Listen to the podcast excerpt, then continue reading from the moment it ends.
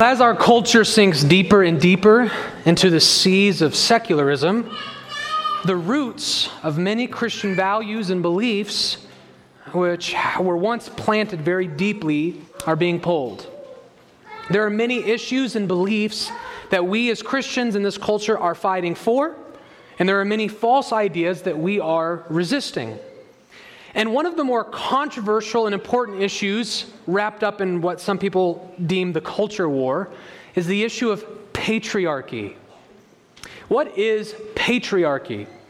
Well, if you were to break the word down, it literally means father rule. But more generally speaking, it simply means that God has endowed men with unique leadership opportunities in certain spheres of life where women are not allowed to be leaders. In short, the word patriarchy means that men should be leaders. Men lead, fathers rule. We live in what is, I think we can safely say, maybe there's controversy around this, but I think we live in a largely feministic culture. We have a very feminist culture. And feminism pushes a, an opposing worldview to patriarchy known as egalitarianism. Egalitarianism. By the way, I always remember egalitarianism because it has the word gal in it. Kind of convenient. Egalitarianism simply means that this uh, idea that there are certain spheres of life where men alone are called to lead is wrong headed, and that women should always have the same opportunities to be leaders as men. They, egal, true egalitarians want to see females represented in all areas of life equally to men. And we've seen egalitarianism even creep in to the Christian church in many areas. There are many, many churches that are ordaining female pastors. And uh, the question for us then is what side of this debate should we fall on? What side should we join? Does the Bible commend us the patriarchy? Or does the Bible commend us to burn, to tear down the patriarchy, down with the patriarchy? Is it misogynist and evil to deny women leadership just on the basis of their gender? Well, we obviously cannot give a comprehensive answer to that question, but our sermon series through Ephesians is going to present us today with a very important text that helps us begin to understand which side of this debate we should fall on. Would you open your Bibles to Ephesians 5 21 through 24, please? Ephesians chapter 5, verses 21 through 24. As you turn there, I just want to remind us this is the value and the benefit of preaching through books of the Bible. Um, systematically, chapter by chapter, verse by verse.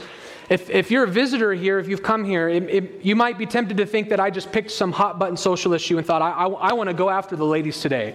I want to go after the, the wives in our church today. Um, but just so you know, if you're a visitor with us, we preach through the Bible chapter by chapter, verse by verse. The text dictates what we talk about. I don't dictate what we talk about. So we're talking about this because the Bible is talking about this today. So uh, don't think that I have like a bone to pick or an axe to grind with anyone in this church. Ephesians chapter 5, verses 21 through 24. I ask you to please stand, which is a way that we show reverence for the reading of God's word. Thus saith the Lord, submitting to one another out of reverence for Christ. Wives, submit to your own husbands as to the Lord. For the husband is the head of the wife, even as Christ is the head of the church, his body, and is himself its Savior. Now, as the church submits to Christ, so also wives should submit in everything to their husbands. This bars the reading of God's word. Please be seated.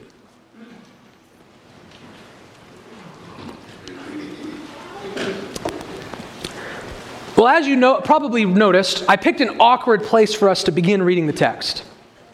And I did this for a reason. Um, as a matter of fact, most of the commentators that I read would commend me in what I did.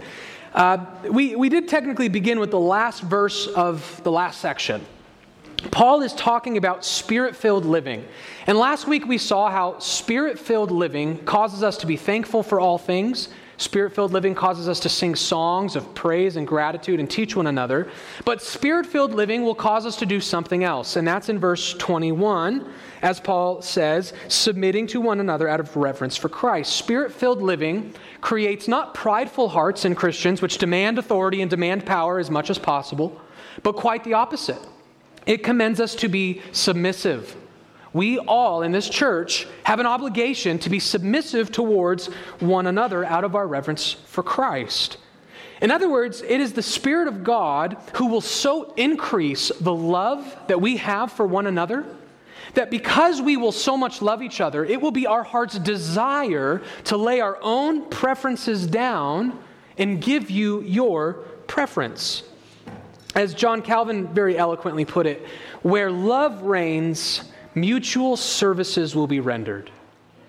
When everybody loves each other, it's a natural outflow of that love that we're going to seek to serve one another, to bless one another, and to lay our preferences down. This means, in most scenarios, that we need to be willing to put aside small issues for the sake of the church's unity and for the sake of blessing other people. Uh, by the way, this is something that I think our church does remarkably well. Um, no church is perfect. Every church has strengths and weaknesses. We have weaknesses. Every pastor has strengths and weaknesses. I have weaknesses. But I think that this is actually one of our strengths. I know that there are things that take place on a Sunday to Sunday routine that probably get under your skin. There are different things that probably annoy you on a week to week basis, whether it's things that I choose to say, or the liturgy, or the songs that I choose, or it's too hot, or it's too cold, or the chairs are ugly, or that person next to me always smacks their gum. I, I don't know what it is. But I know that there's, there are things that if you were in total control, you would probably do differently. But these small things, in my experience being here for over three years, have never become big things. They've never become big things, and I, I just want to commend you in that. It's amazing how often small, petty things will grow and destroy churches. And when that happens, that's when we have failed to put verse 21 into practice to mutually submit to one another out of our reverence for Christ. Sometimes the person next to you getting their way is more important than you getting your way. Why? Because you love them. And because you love Christ. You love our common Savior. And so I just want to commend you in that work and call you to continue in that work, to mutually submit to one another. What are some of the small things that you can continue to put your preferences aside and let someone else be blessed? However, the reason I started with this verse is because what the Apostle Paul does is interesting. He does give us this very quick snapshot, a, a general call for the whole church to be in submission to one another. But then what he does through the rest of chapter 5 is he actually gives us specific examples of what this submission looks like. And Paul chooses not to focus on the church, but on the family. Paul believes that one of the most important ways for you to bless and serve your church is not just to do what he says in Philippians, to look not only to your own interests, but also to the interests of others. But the primary way that you submit to your church is actually by submitting to the family that you belong to within the church. If we can get our households in order, then the church, which is a collection of households, will be in order. The, the, the most important way for you to put to practice verse 21 is by following the Lord's commandments in household order and household authority. And we know this because Paul's going to give a list of examples of submission. Right after 21, he goes in to talk about wives. And then he next week he'll talk about husbands. And then the week after that he'll talk about children. And then the week after that he'll talk about slaves. He immediately talks about how we submit to one another within the household that God has given to us. So I started here because I want to commend us to continually submit to one another, but we need to do what Paul has done and primarily focus not on how we can submit to each other, although we should do that. And other places in the New Testament emphasize that. But here, what is emphasized is the family. And so we are going to take each of these uh, by themselves wives, husbands, children, slaves. We are going to take one sermon for each of these. Uh, so today, as you read, we are going to be talking about wives and how wives submit to their husbands. And I couldn't help but wonder why, in God's providence, Layla was called to be uh, the nursery this week. I think she did this on purpose. That's my suspicion. I'm just kidding. But no, we have to talk about this controversial thing that we just read. What did we just read? That it is a very clear commandment from the Apostle Paul that wives must submit to their husbands. But we can flesh this out, and I want to give this some structure. I want you to see an interesting structure in the text, but admittedly, I didn't see this at first. Uh, Charles Hodge, one of my favorite theologians, saw this. And Charles Hodge noticed something interesting about the structure of this text. Paul doesn't just tell wives to submit very glibly the way it kind of seems when we read through.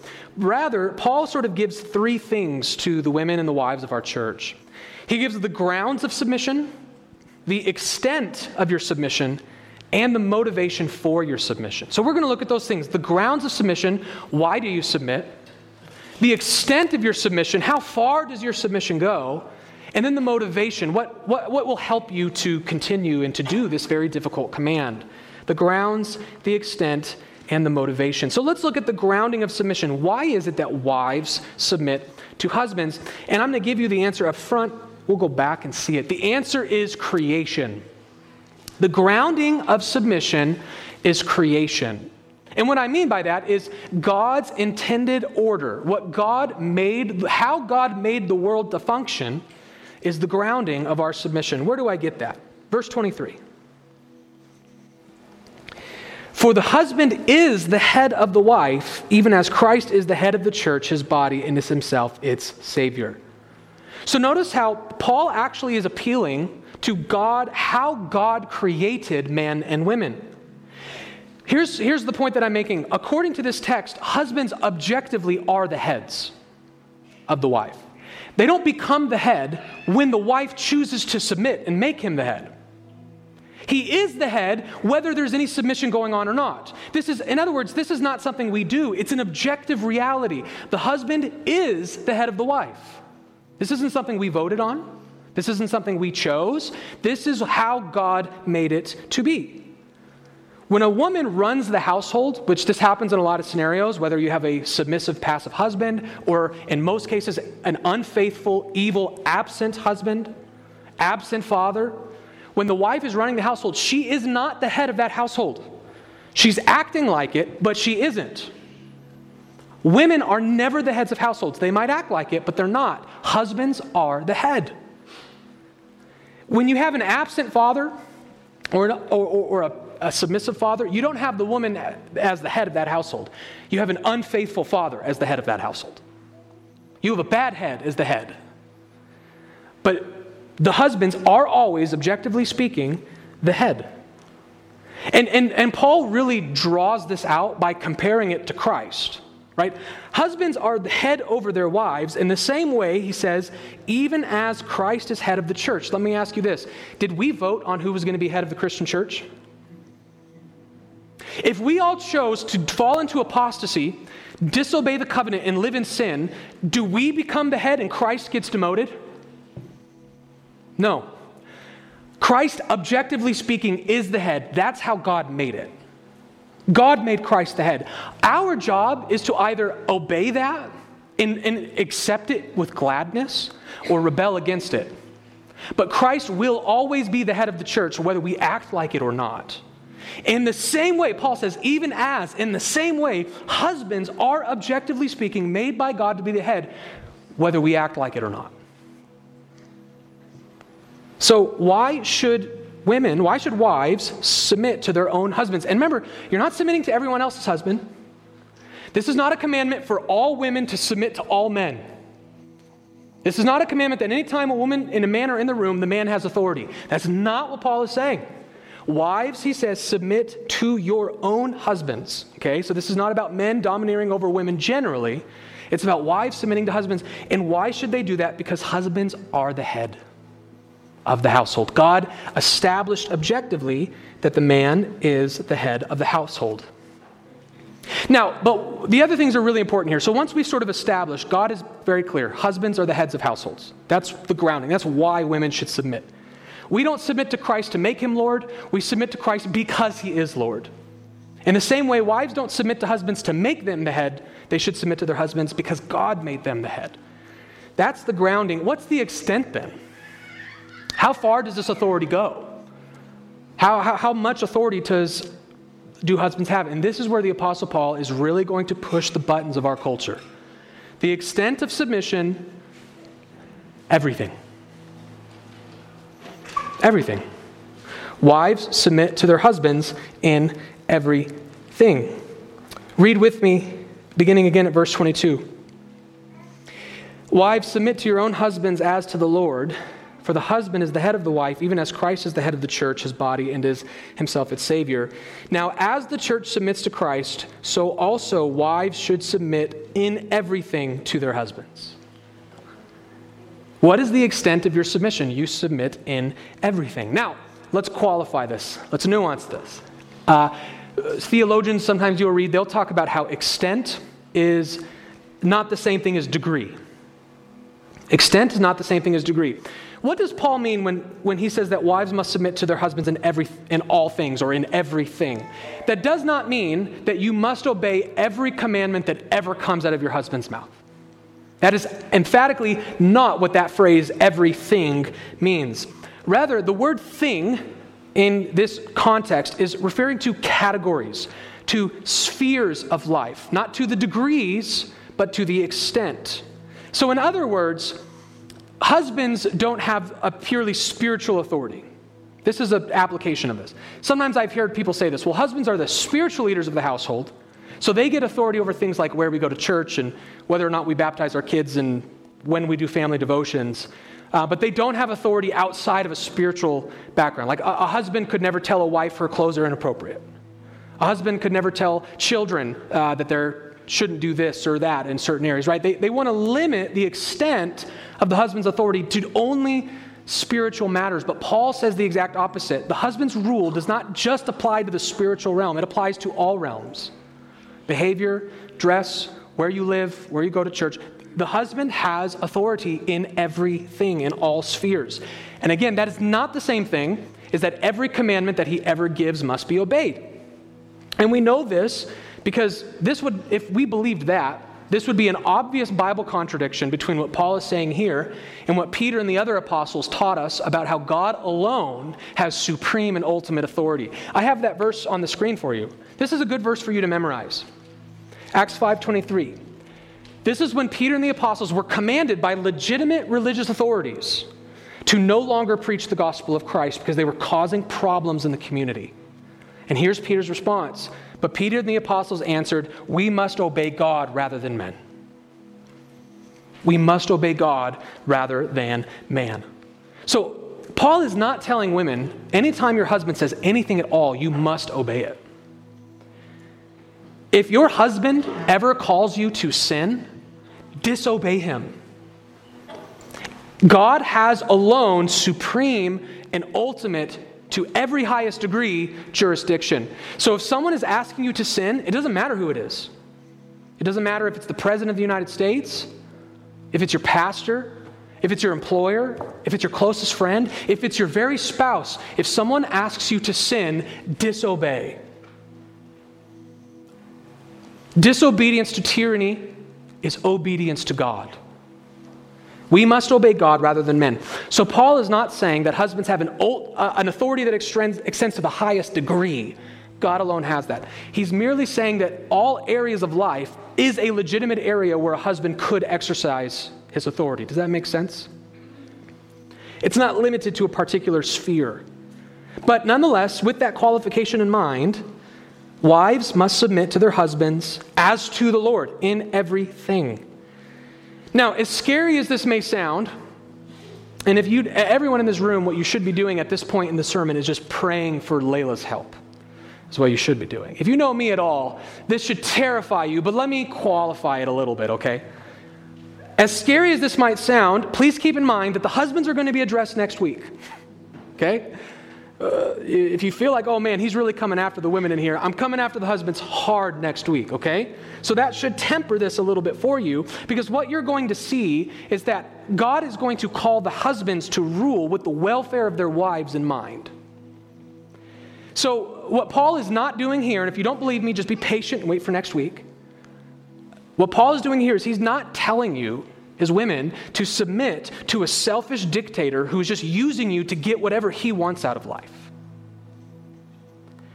He is calling you to submit to someone who has himself been commanded to lay down his own life for you. He's asking you to submit to someone who cares about your welfare more than anything else in the world. That's different, isn't it? That's why I love one commentator said that both roles, husband's leadership, wives' submission, demands total self renunciation. It's not just wives who are being asked to lay themselves down. Husbands are going to be asked to lay themselves down too. Both of us have to kill ourselves to make marriage work, okay? You're going to see that next week. But here, we want to just do what Paul's done, and we want to just focus on women and say that you have been called to submit to the husbands that love you. And that's different than submitting to the husbands who are using you for selfish advantage. Another commentator I love said that what Paul is ultimately calling the wives in this room to do is complete submission to complete love. Submit yourself to love.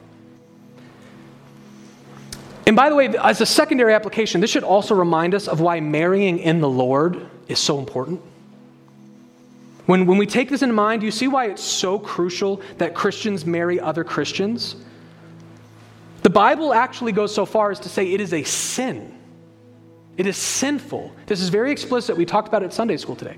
It is sinful for a Christian to marry a non Christian. And we see the logic of it now. Can you imagine how difficult a marriage is when light and darkness have tried to be unequally yoked together and light wants to go one way, dark wants to go another way? Can you imagine, especially for women, having to submit themselves to a husband who does not have the Lord's aims in mind? The husband who is not submitting to the Bible to tell him how to be a good husband? That's terrifying. That's terrifying. And so I want to co- co- compel and call all of our Christian parents in here. Um, we all want our kids to be happy.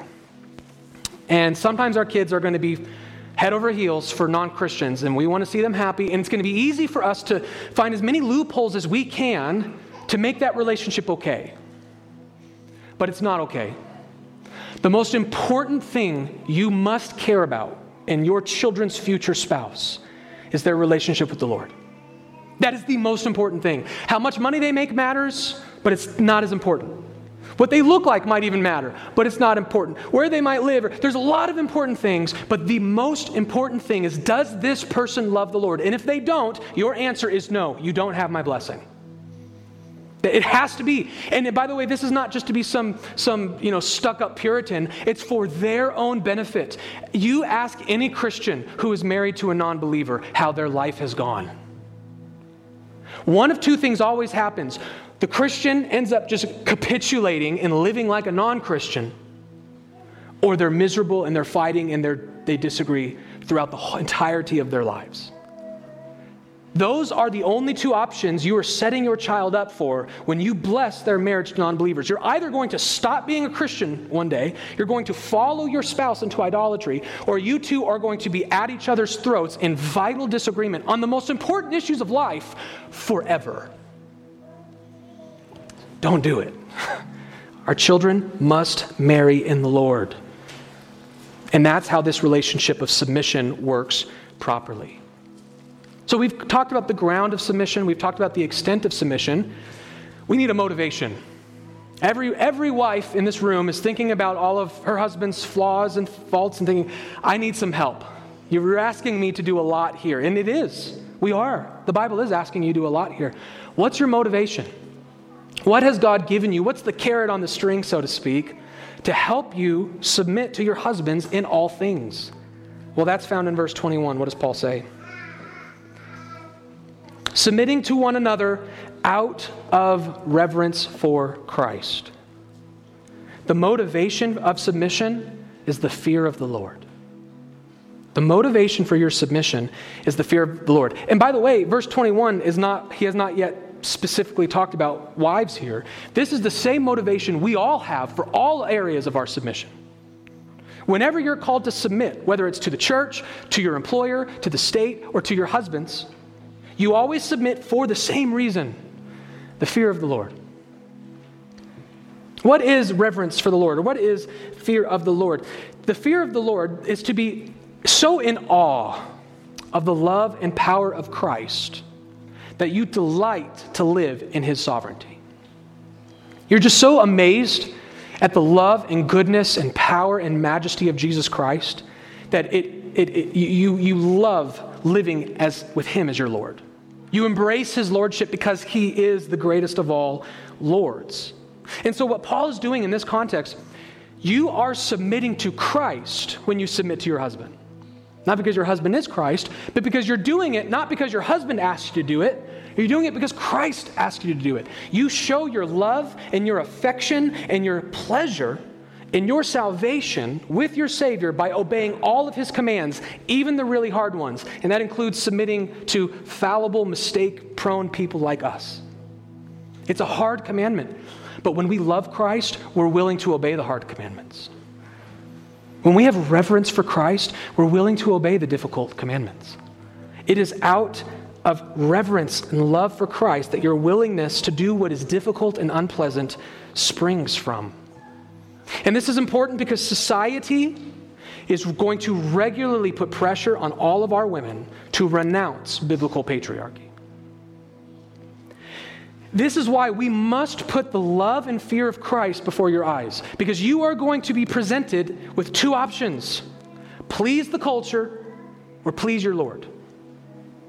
Please your coworkers or please your Lord. Please the Instagram influencers or pre- please the Lord. And so, what I am trying to do with verse 21 here is I'm trying to compel you do not submit to the culture. Isn't it ironic? You're not, they, the culture doesn't want you to submit to your husband, but when you obey them, you have just become their submissive slave. You, you, you, you, you, you're not going to get out of obedience, right? You can either obey Christ and the husband who loves you, or you can obey the pagans. But they, you've been put in a position where you're going to be someone's slave. You're going to listen to someone's voice and act on it. Who are you going to listen to? The husband who loves you and loves Christ, or the culture that hates you and hates Christ? I am asking you to submit to Christ and not culture. Obey Christ, not culture. Submit to your husbands in everything. Now, what I want us to do with the little bit of time we have remaining is I want to just briefly it's not going to be sufficient, but I want us to get into some of the objections to what I've just said, because I, I know it's not easy. I'm, I'm not trying to pretend like this is easy. But so far, I think we've established that, at least as it pertains to the family, the Bible is a patriarchal book. Christianity is a patriarchal religion, at least as it pertains to the family. Husbands are the head of the household, husbands are the head of their wives. And I think it's pretty obvious. I think that the text is kind of obvious. I think the language is kind of plain here. So, why is it that it's not so obvious to so many people? Why is it that this is so hard to believe? Why is it so hard for so many people to accept with gladness? Because, in my experience, and it's okay to admit this, there are areas of the Christian life where I've done this too. There are some things where we accept because we know the Bible teaches it, but our hearts have not been conformed to it yet. In other words, I obey that law, but I don't like it. Right? We all go through that sometimes. So it's okay. You might be a woman in here thinking, yeah, this is what the Bible says, and I'm going to obey it, but if I'm, if I'm honest, I don't like it. Why is it? Like, why is this so tough? And, and I, I can't give every reason that I've heard, but I want to give what I think are the three most popular reasons why people push back against this sermon and try to just give a very brief, hopefully sufficient, but very brief refutation of it. Uh, the first one you often hear is that the women have equal value argument. Uh, this is perhaps the most common reason that stems just from our natural inclinations. Um, when we hear something like, wives, submit to your husbands in everything, we just naturally tend to interpret that as a demeaning commandment, that wives have been demeaned. That, well, if, if husbands are the leaders, the rulers, uh, the authorities, then they must be more important. Like husbands have, have a greater value, men have a greater value than women. But if we believe that everyone is made in the image of God, that every person in this room has the same image of God, and that God loves everyone equally, then how could we go up saying, well, one of you has authority and one of you doesn't? Right? It just, this idea that men have authority just seems to be in contradiction to the fact that we all have equal value and are equally loved by God. But I want us to see that this idea that submission always entails a demeaning of personhood is just simply not true. This, this doesn't exist in logic in the real world, and it doesn't exist in Scripture. Uh, I think perhaps the greatest example I could give of this is the Lord Jesus Christ himself. When Jesus Christ took on flesh, Philippians 2 says he took on the form of a servant. Christ, in his incarnation, became submissive and obedient. He did not submit to the Father in eternity past. That's an error that a lot of Christians hold today. Jesus was not in a submissive posture to the Father in the Trinity.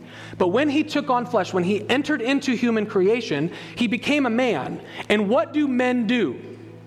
They obey. If Jesus Christ didn't obey, then he was a sinner and not Jesus Christ. Jesus Christ took on the form of a servant. He came to be submissive to more than one person. Primarily, he was submissive to who? God, his Father. Read the book of John and read how many times Jesus says things like, I speak no words on my own authority, but only that which has been given me of my Father. I have not come to do my own will, but the will of him who sent me. Jesus Christ obeyed God. Remember the Garden of Gethsemane? Lord, please take this cup from me. God, please let this cup pass from me. But how did he qualify it? But not my will, but your will be done. In other words, Jesus is saying, I want this, but if you take me this way, I will obey you.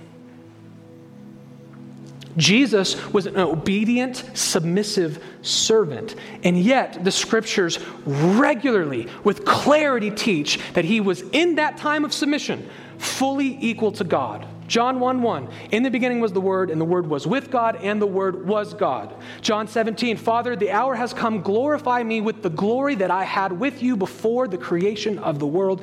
We could go on and on. Philippians chapter 2. Though he was in the form of God, he did not count equality with God a thing to be grasped. Jesus maintained his full deity and his full equality with the Father, and the fact that he submitted to the Father never once do the biblical authors reason from that? Well, he must not be God anymore. He must be a lesser God. That's what the Arians did, by the way. That's what the Jehovah's Witnesses do, by the way. They say Jesus can't be equal to God because he submits to God.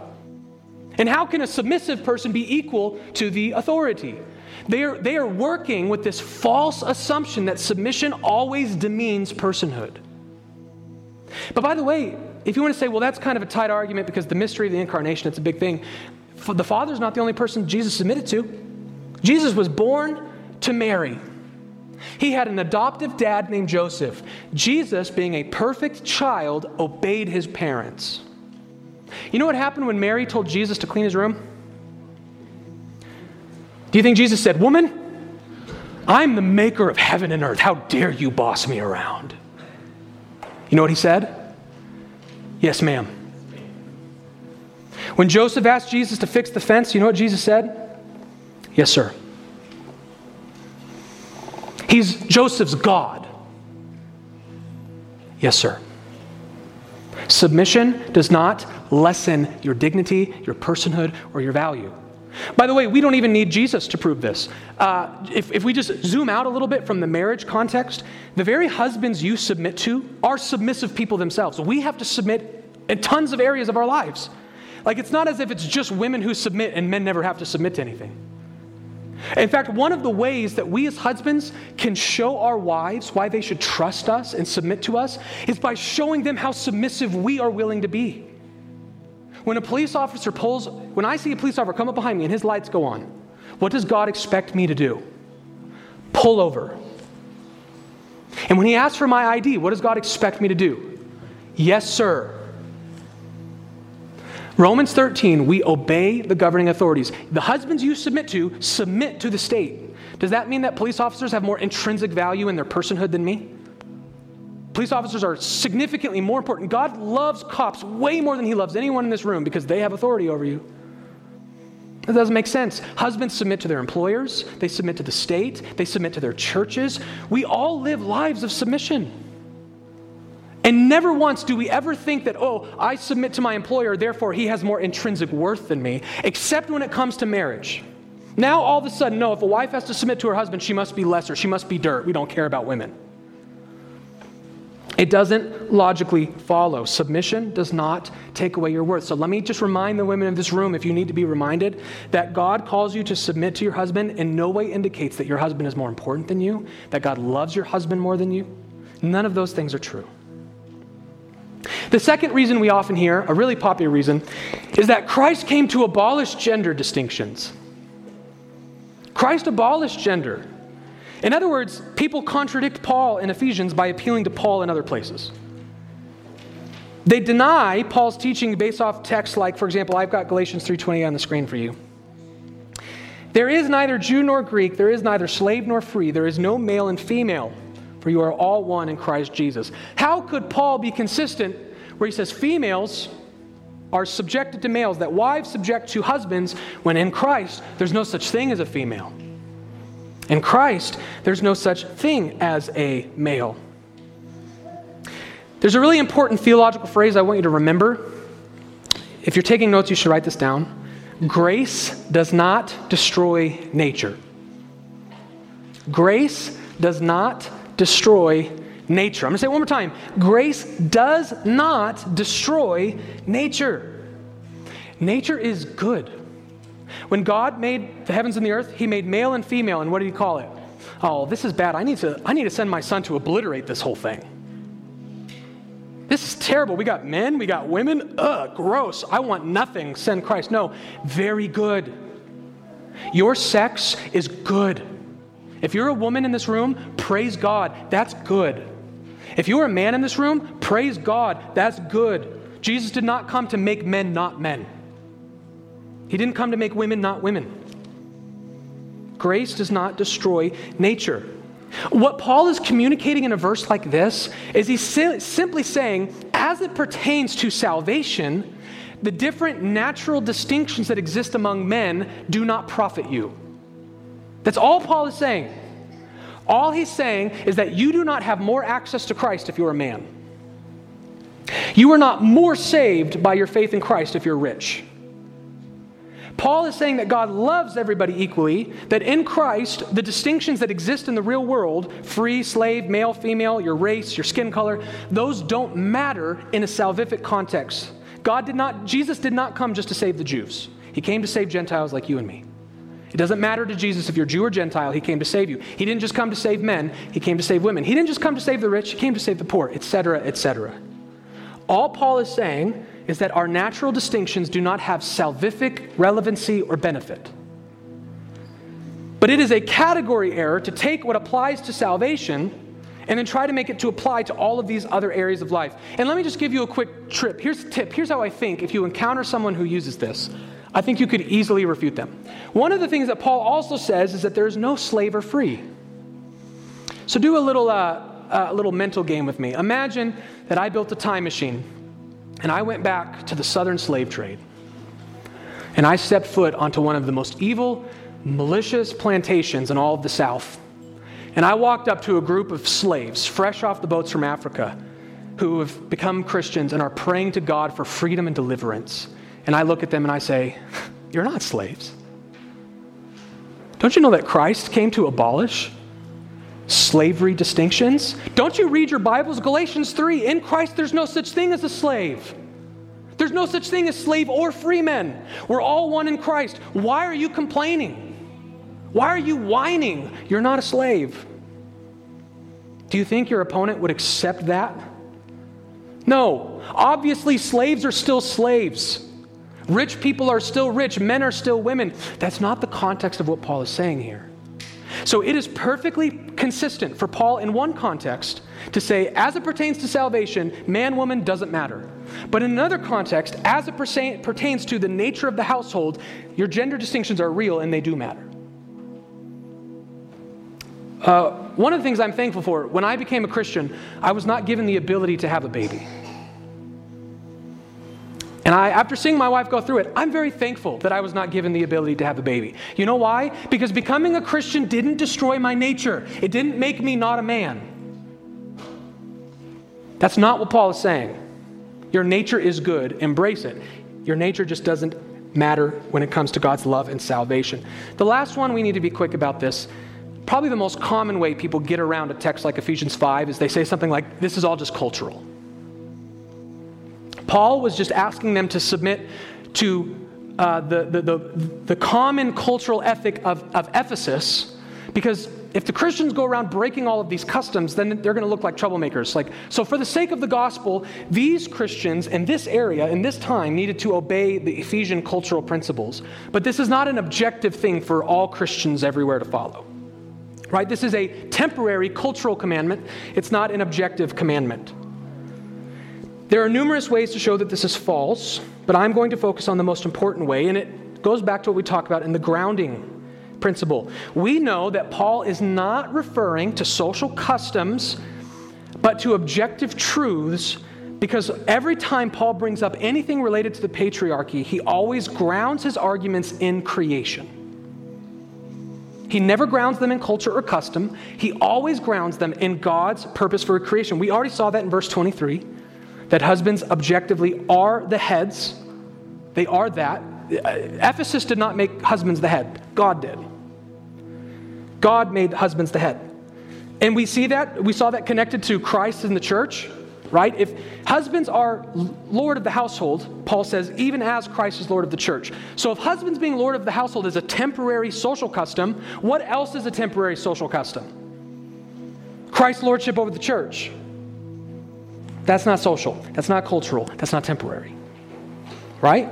So, verse 23 already established it, but I want to give you, if you think, well, you're reading too much into that, Paul is very explicit in other places. Turn in your Bibles to 1 Timothy chapter 2.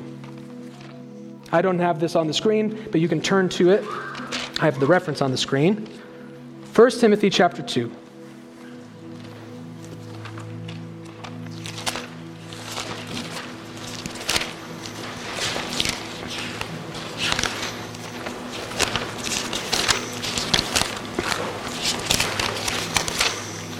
Read with me verses 11 through 14. Now we're going to see patriarchy applied not to the household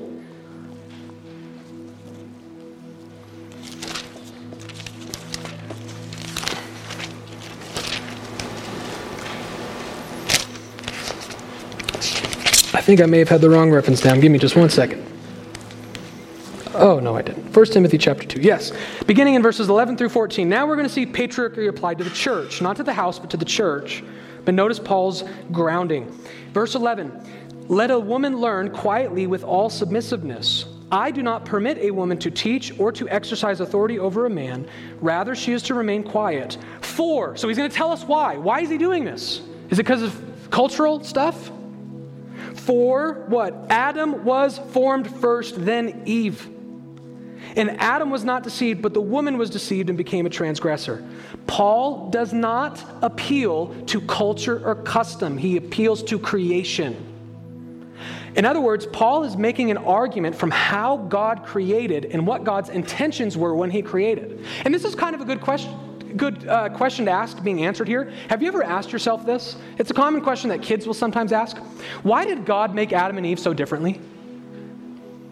Right? If they're, if they're both equal, if they both have the same image of God, why were they created so differently? Who was made first? Adam. And there was a, a relatively long gap before woman was made, long enough for Adam to realize, I can't do this alone. Long enough for God to say, it's not good for man to be alone. He created Adam long before he created Eve. And he made them differently. What was Adam made from? The dust. What was Eve made from? From Adam. That's what woman means, from the man. So, why did God make them differently? Certainly, God had the power just to make them both at the same time in the same way, did he not? So, Paul is saying God did something interesting here, and so it means he did it intentionally. He's trying to teach us something here. He's trying to teach us something about men and women, and he tells us the reason men are given a patriarchal authority is because that's how God designed it. That's God's intention. And how do we know that's God's intention? Because he made man first, and he made woman from his side as his helper. Women and men were made differently at different times for different purposes. Egalitarianism is false by Genesis 1 standards. Men and women are made differently. But this is not the only time Paul does this. Turn in your Bibles to 1 Corinthians chapter 11. This is a much longer passage we're going to read. And unfortunately, this is one of those, I'm okay saying this, crazy passages. It's got a lot of stuff in this passage that I'm sure you're going to be just dying to hear someone's thoughts on. And we're already running late, so we don't have time to get into stuff. Stuff like head coverings and angels and long hair and short hair. So there's a lot of stuff I apologize we just can't cover, unfortunately. But the main issue in 1 Corinthians chapter 11 is incredibly relevant to what we're doing. 1 Corinthians 11, beginning right at the beginning. Or forgive me, let's begin in verse 2. I've been talking and not turning. 1 Corinthians chapter 11, beginning in verse 2. Now I commend you because you remember me in everything and maintain the traditions even as I delivered them to you. But I want you to understand that the head of every man is Christ, the head of a wife is her husband, and the head of Christ is God. Every man who prays or prophesies with his head covered dishonors his head, but every wife who prays or prophesies with her head uncovered dishonors her head, since it is the same as if her head were shaven. For if a wife will not cover her head, then she should cut her hair short. But since it is disgraceful for a wife to cut off her hair or shave her head, let her cover her head. For a man ought not to cover his head, since he is the image of God, image and glory of God, but woman is the glory of man. For man was not made from woman, but woman from man. Neither was man created for woman, but woman for man. That is why a wife ought to have a symbol of authority on her head, because of the angels. Nevertheless, in the Lord, woman is not independent of man, nor man of woman. For as woman was made from man, so man is now born of woman, and all things are from God. Judge for yourselves is it proper, proper for a wife to pray to God with her head uncovered? Does not nature itself teach that if a man wears long hair, it is a disgrace for him? But if a woman has long hair, it is her glory. For her hair is given to her for a covering. If anyone is inclined to be contentious, we have no such practice, nor do the churches of God. Again, I know there's a lot of stuff in there about head coverings and hair, but what are those things all symbolic of? They're all symbolic of the hierarchy that God created in nature. Right? We saw in verse 3 that man is objectively the head of the woman and he himself is under Christ.